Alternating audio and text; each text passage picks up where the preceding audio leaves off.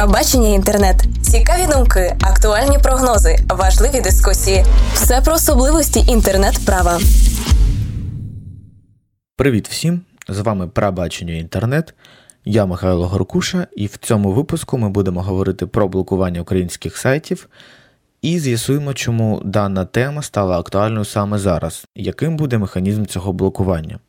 Нагадаю, що дану тему ми розглядаємо поки що виключно у сфері захисту авторського права та суміжних прав в мережі інтернет.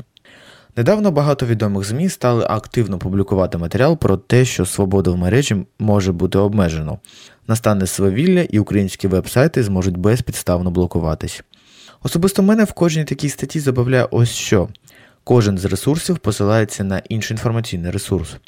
І тоді виходить картинка типу як повідомив сайт 1, українські сайти будуть блокуватись. Переходимо на сайт 1, читаємо. Як повідомив сайт 2, українські сайти все ж таки будуть блокуватись. І тут я не розумію, панове, чому немає першоджерел? Чому ми говоримо про незрозумілі речі, оперуючи незрозумілою інформацією? Але дійсно, дані матеріали не є безпідставними, і справа ось у чому. Ще в листопаді минулого року нами було підготовлено матеріал щодо розповсюдженого вже на той час в мережі законопроекту про внесення змін до деяких законодавчих актів щодо захисту авторського права і суміжних прав у мережі інтернет. Прослухати запис випуску блогкасту, в якому ми вперше говорили про даний законопроект, ви можете за лінком, наведеним в публікації до цього подкасту. Даний законопроект було розроблено Державною службою інтелектуальної власності України спільно з Міністерством освіти і науки України. Як зазначалось представниками служби, е, законопроект вже станом на осінь минулого року було розроблено з урахуванням досвіду США та Російської Федерації щодо процедури протидії піратським сайтам. Безпосередньо текст закону було опубліковано ще 21 серпня минулого року, і окремі організації встигли відреагувати на визначені ними недоліки та подати в рамках громадського обговорення, що проводилось один місяць, тобто до 21 вересня, свої пропозиції та зауваження. Окреслили окремі проблеми впровадження такого варіанту закону і ЗМІ. Доволі обґрунтованою виявилась позиція інтернет-асоціації України, яка направила лист міністру освіти та науки України щодо існуючого законопроекту. Лист мав три блоки. Щодо визначення проблеми, яку передбачається розв'язати шляхом державного регулювання, щодо цілей державного регулювання та аналізу механізмів, які пропонуються застосовувати для розв'язання проблеми, та щодо аналізу очікуваних результатів від запровадження регуляторного акту. В першій своїй редакції законопроект мав багато недоліків. Незрозумілою була вимога про необхідність власника або адміністратора сайту, щодо якого направлена заява про неправомірне розміщення об'єкту авторського права, підтверджувати свої права на відповідний сайт. Вже виникало просте питання, як саме це робити. Та 12 січня на вебсайті Державної служби інтелектуальної власності України було опубліковано нову редакцію законопроекту, що й зумовило нову хвилю актуалізації даної теми.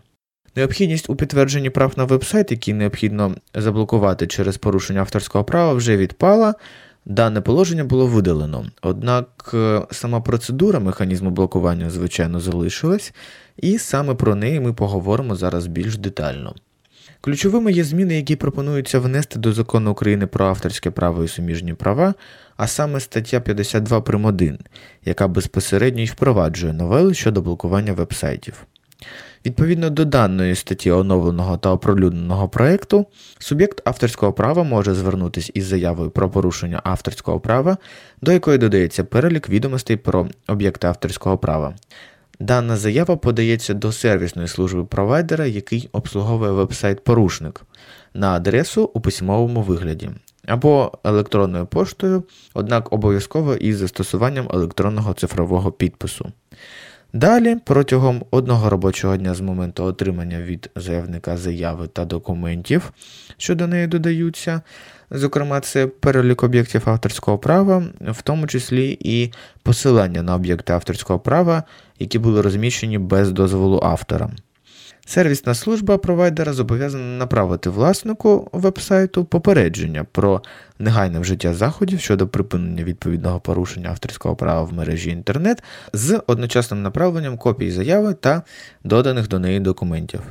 Тобто провайдер обтяжений як прийомом заяви, так і направленням отриманих матеріалів до свого користувача, який за заявою власника авторського права нелегально розміщує певний контент без його дозволу. Звертає також увагу те, як саме описується зв'язок сервісної служби і користувача відповідно до визначення поняття сервісна служба, що надається в законопроєкті. Надає послуги з розміщення вебсайта з доступом до мережі інтернет. Той факт, що сервісна служба надає послуги з розміщення, не є коректним відображенням призначення сервісної служби провайдера. Можна взагалі говорити про помилкове судження, яке використовується в даному законопроекті. Однак, незважаючи на це, протягом двох робочих днів особа, щодо вебсайту якої направлено заяву, повинна надати сервісній службі та заявнику письмову відповідь на заяву про припинення порушення авторського права. Якщо ж дана відповідь не була надана, або вимоги е, щодо надання такої відповіді були не дотримані, то сервісна служба зобов'язана заблокувати адресу мережі інтернет, за якою здійснюється доступ до зазначеного у заяві об'єкта авторського права.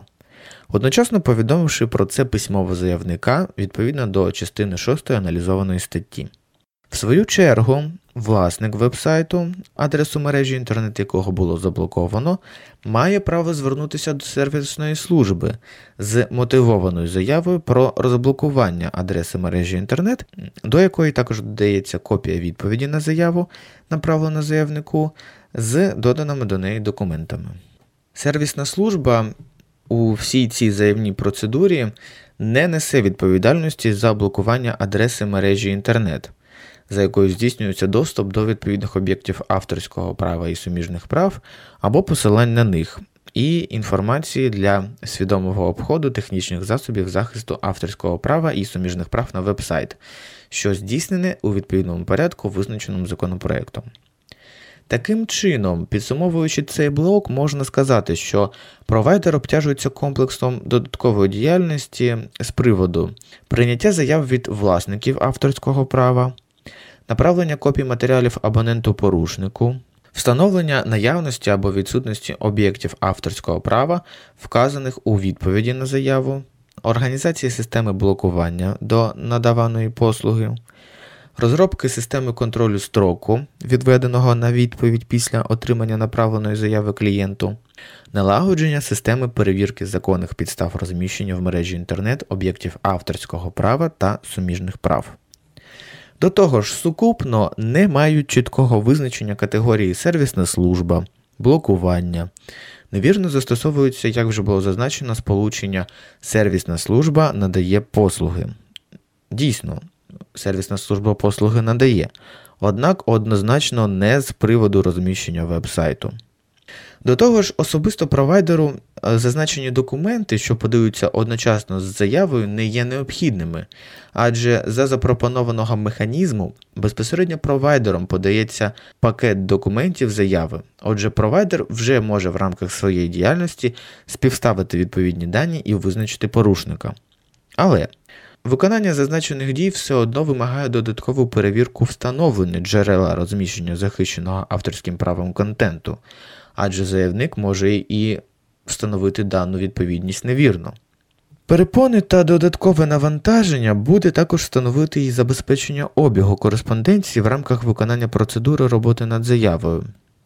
Адже варіант опрацювання даних через імейл не є здійсненим через відсутність поширення сертифікатів електронного підпису серед суб'єктів учасників даних правовідносин. В свою чергу, додаткове залучення ресурсів на виконання закону може призвести до порушення балансу попиту пропозиції в політиці економічної обґрунтованості послуги для всіх клієнтів, що користуються інтернет-доступом. Зауважимо, в той час, коли відповідальна установа, тобто Державна служба інтелектуальної власності, лише раз на півроку, відповідно до оновленого законопроекту, отримуватиме статистичну інформацію щодо обігу заяв про блокування вебсайтів від окремих сервісних служб, основна робота з питань забезпечення охорони об'єктів авторського права, що покладена на державу, виконуватиметься саме звичайними суб'єктами господарської діяльності тобто провайдерами. До того ж, абсолютно не всі провайдери надають послуги з розміщення контенту. Через це виникає додаткове питання: чи повинен даний закон стосуватись всіх інтернет-провайдерів? Що ж до обґрунтування вибору моделі позасудового регулювання у даній сфері, то вибраний напрямок вважаємо вірним, через те, що розгляд процедури в загальному судовому порядку стане більш неефективним з позиції швидкості реагування на подібні звернення. Не через те, що контент може бути видалений за час проведення судових засідань і спір втратить свій предмет, а через постійно зростаючу суму збитків, яка буде наноситись володільцеві об'єкту авторського права за час розгляду питання про видалення контенту. Однак концепція реалізації вже обраного напрямку захисту об'єктів авторського права в інтернет потребує значного вдосконалення в питанні перекладення левової частки задач на провайдера та реалізації правовідносин з захисту контенту більш дієво. Не можна сказати, чи буде прийнято даний законопроект напевно, але в будь-якому випадку власники вебсайтів повинні обережно ставитись до розміщення аудіо та відеоматеріалів, зображень та іншого медіаконтенту. Приміром, якщо ви монтуєте відео і бажаєте використати якусь популярну пісню для створення музичного супроводу від відеоряду, задумайтесь, чи не порушуєте ви при цьому авторське право композитора та виконавця цієї пісні. Дякую за увагу. Висловлюємо також вдячність нашому хостинг-партнеру HostIQ та очікуємо також і від нього коментар до даного законопроекту. Додатково дякуємо магазину TopDJ і каналу громадського подкастингу. На все добре, до нових аудіозустрічей. Очікуємо на ваші коментарі. На зв'язку Михайло Горкуша. Правове бачення інтернет. Долучайтеся до нашої спільноти на ilo.net.ua. Приєднуйтесь до нас в соціальних мережах. Правбачення інтернет. Формуємо український інтернет-правовий простір разом.